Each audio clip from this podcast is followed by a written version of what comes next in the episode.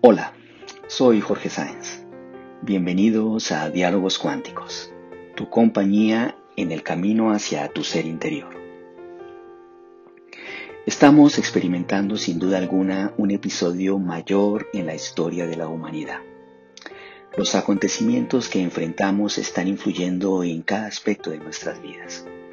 En nuestra salud, por supuesto, pero también en nuestro gobierno y política, en nuestra economía y estabilidad financiera, en nuestro comercio e industria, en nuestra estructura social, por supuesto, en nuestros sistemas y métodos educativos, en nuestras religiones y credos, en nuestras costumbres y tradiciones en general en nuestra historia cultural entera. Parece oportuno preguntarnos, ¿tiene esto que ocurrir? ¿Por qué está ocurriendo? Si la respuesta fuera sí, sí tiene que ocurrir, porque la vida misma está ocurriendo, porque la vida se mueve en ciclos y avanza en fases de acuerdo a principios de funcionalidad, adaptabilidad y sustentabilidad. Así, en cada oportunidad en la que la funcionalidad de la vida, en cualquiera de sus innumerables formas, se ve amenazada, adapta dicha forma para hacerse sustentable bajo una nueva manifestación.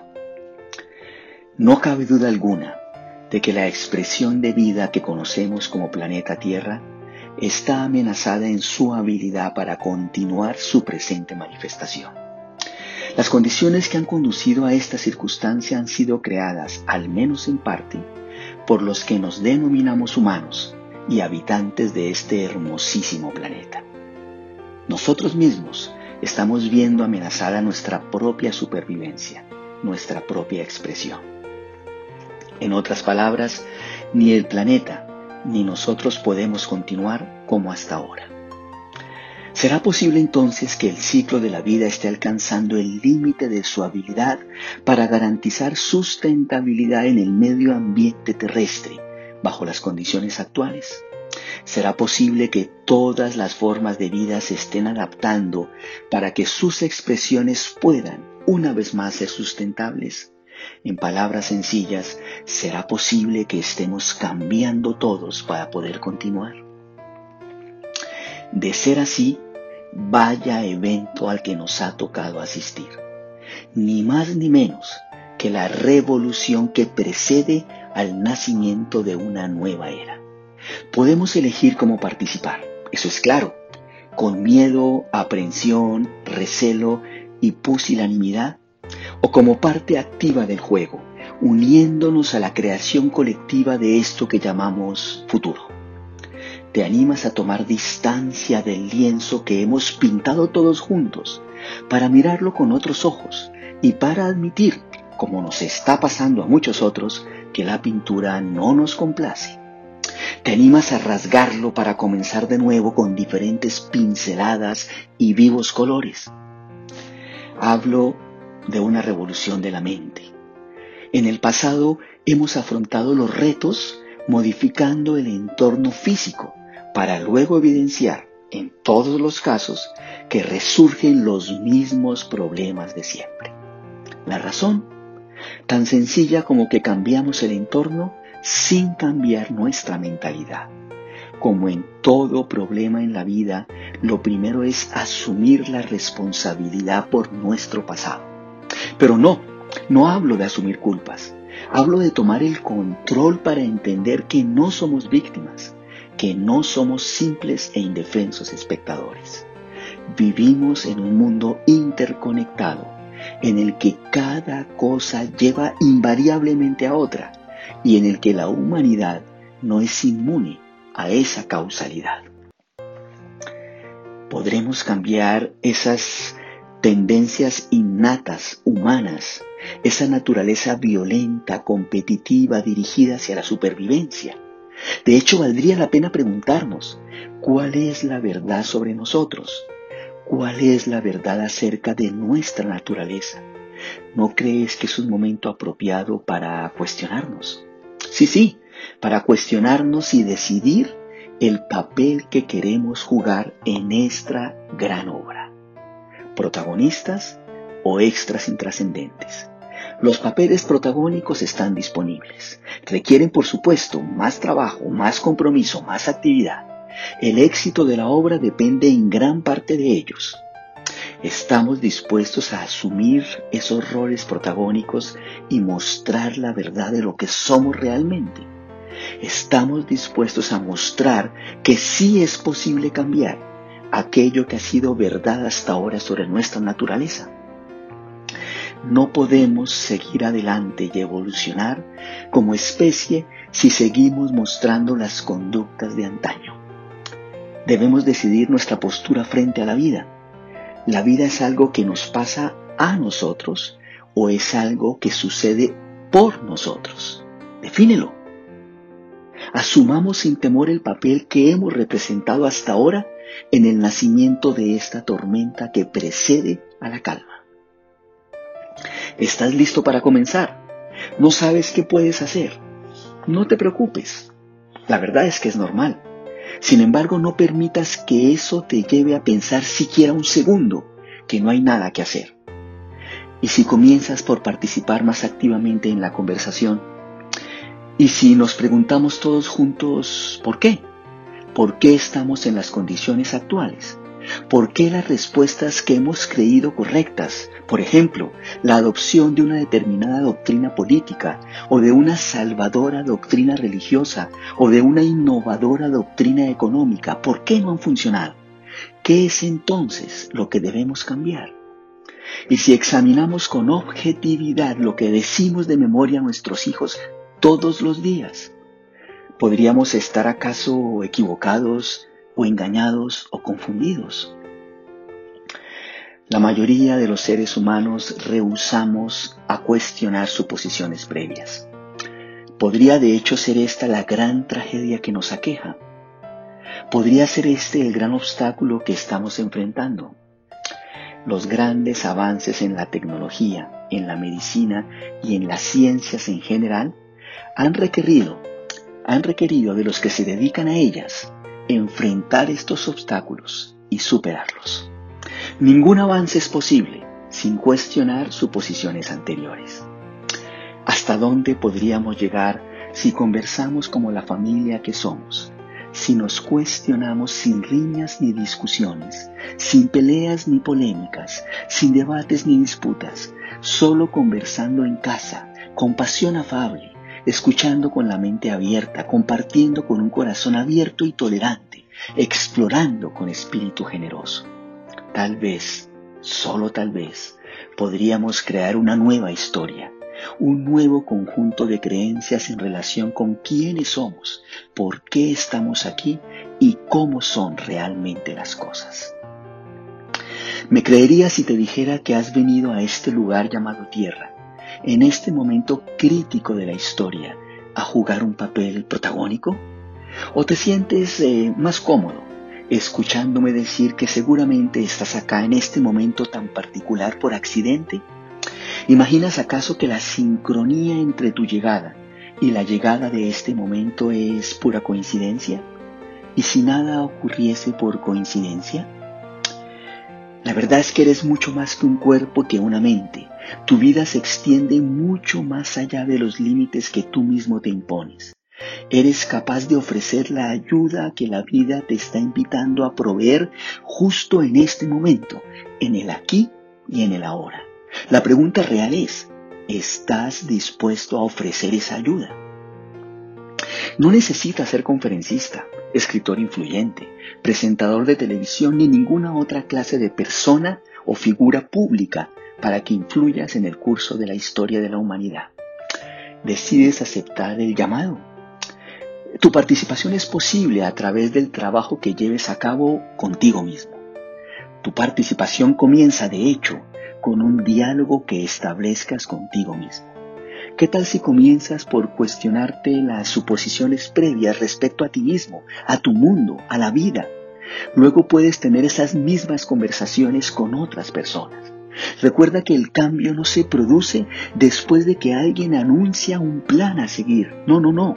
El cambio comienza en las entrañas de un sistema cuando unos cuantos advierten una situación que no seguirán tolerando o cuando responden al sueño de alguien más acerca de lo que podría llegar a ser. Nuestra sociedad está más polarizada que nunca. Es señal clara de que la era está llegando a su fin. Cada era termina siempre con el nacimiento de profundas divisiones entre un punto de vista y su opuesto, entre las ideas de ayer y las esperanzas del mañana.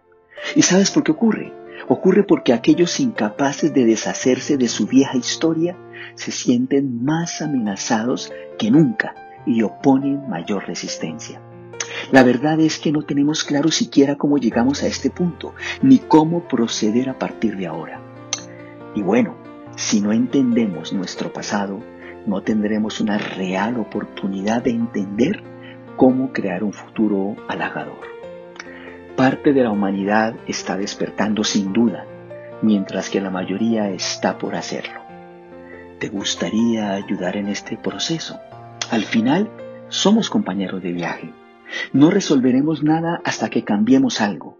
Necesitamos abandonar la rueda en la que como un hámster corremos y corremos sin llegar a ninguna parte. ¿Crees posible que abandonemos la convicción la creencia de que siempre estamos en lo correcto, de que cada uno de nosotros está siempre en lo correcto, de que la forma de entender las cosas y de actuar de cada uno es la única forma y la única correcta. ¿Sabes? La historia está llena de ejemplos que muestran que de no hacerlo, de no abandonar esta creencia, estaremos condenados a mantener la disfunción. La pregunta es, ¿necesitamos seguir así? Pues bien, la respuesta está en cada uno de nosotros.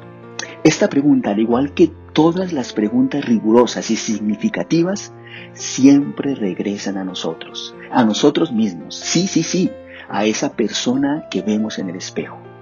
Aunque intentemos relegar las respuestas en algo externo, cuando nuestra cabeza toca la almohada, nos encontramos una vez más con aquel que está detrás de los párpados cerrados. Tú sabes quién es. Entendemos entonces realmente quiénes somos, cómo llegamos aquí, por qué estamos aquí. Entendemos nuestra relación con los demás y nuestra relación con Dios. ¿Qué es realmente el amor? ¿Cómo amar? ¿Por qué nos ocurren las cosas que nos ocurren? ¿Cómo podemos manejar las cosas que nos ocurren? Son solo algunas de las preguntas para las que probablemente no tengamos respuesta. Bueno, sé que lo has notado. Paradójicamente, son las preguntas esenciales de la vida. Pues bien, te invito a imaginar un mundo en el que el único propósito de la vida, de tu vida, de la mía, es crearnos a nosotros mismos una y otra vez, sí, recrearnos una y otra vez en nuestra mejor versión. Con cada experiencia, con cada cosa que nos ocurra. Sí, un mundo en el que cada acto es un acto de autodefinición. Un mundo en el que tú no eres el centro de tu vida. El centro es cada persona cuya vida tocas. A propósito, ¿cómo estás tocando la vida de otros? En este modelo del mundo descubrimos que tenemos una misión maravillosa, que estamos acá por un motivo. Recordamos que somos más que estructuras químicas, más que biología. Nos hacemos conscientes de que somos energía o espíritu, como lo quieras llamar, habitando una estructura biológica llamada cuerpo y en consecuencia poseemos habilidades que trascienden las propias de una criatura puramente biológica. ¿Te parece lógico entonces que estemos acá por una razón que trasciende lo biológico? Al final nuestra esencia es eh, espiritual, es energética. Estamos acá por una razón espiritual. Vaya propósito exigente y poco, muy poco relacionado con títulos, ocupaciones, cargos, ingresos, patrimonios o cualquier otra condición externa. Nuestro propósito se relaciona con la vida interior, Paradójicamente, en la búsqueda por alcanzarlo, se afecta nuestra vida exterior.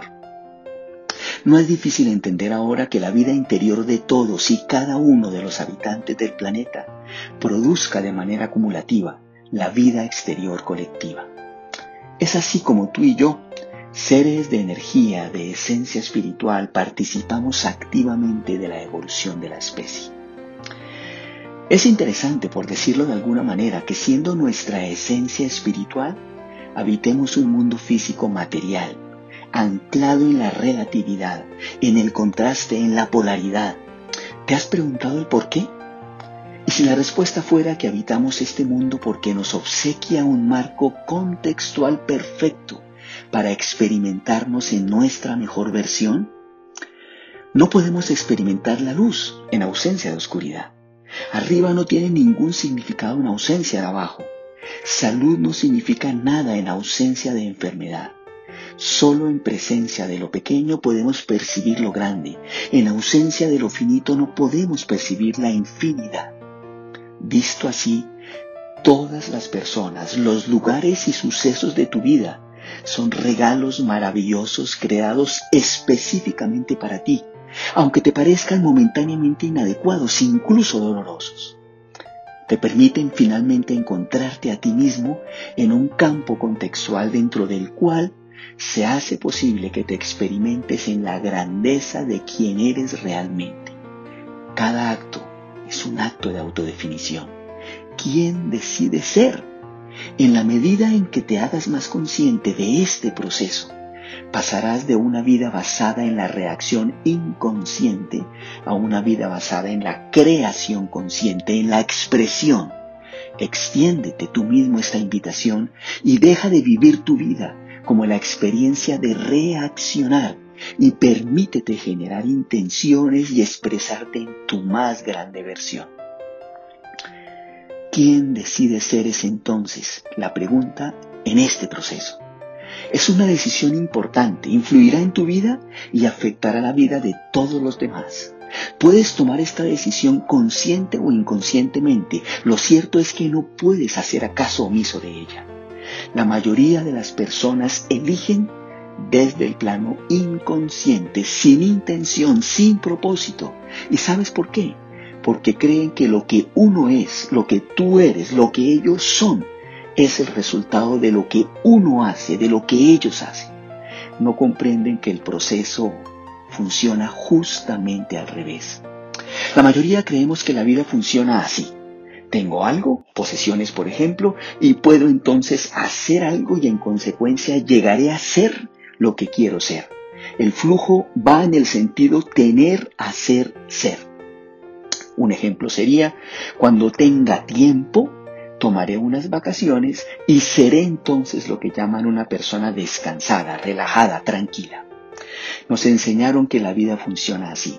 Sin embargo, una vez que logras, entre comillas, ser una persona feliz, segura, relajada, exitosa, te encuentras de nuevo infeliz, inseguro, tensionado y sin éxito. La pregunta es, ¿qué pasa entonces? Tal vez estamos comenzando desde el lugar equivocado. ¿Y si comenzáramos por donde queremos terminar? ¿Y si la secuencia correcta fuera ser, hacer, tener?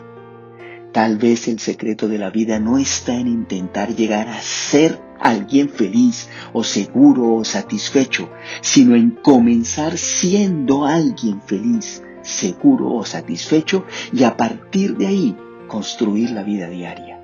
De dónde partamos será a dónde lleguemos. No dependes de nada, excepto de tu decisión. Tú decides quién eres.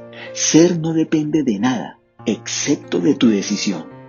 Eres lo que tú digas ser no hay relación con lo que tú poseas a menos que, por supuesto, tú decidas que sí la haya. Al final, como siempre, es tu decisión. ¿Sabes dónde radica la absoluta belleza de esta posibilidad? En que no necesitas nada para comenzar el proceso. Cuando partes de un estado del cual eres, no necesitas nada. Se acaban las disculpas.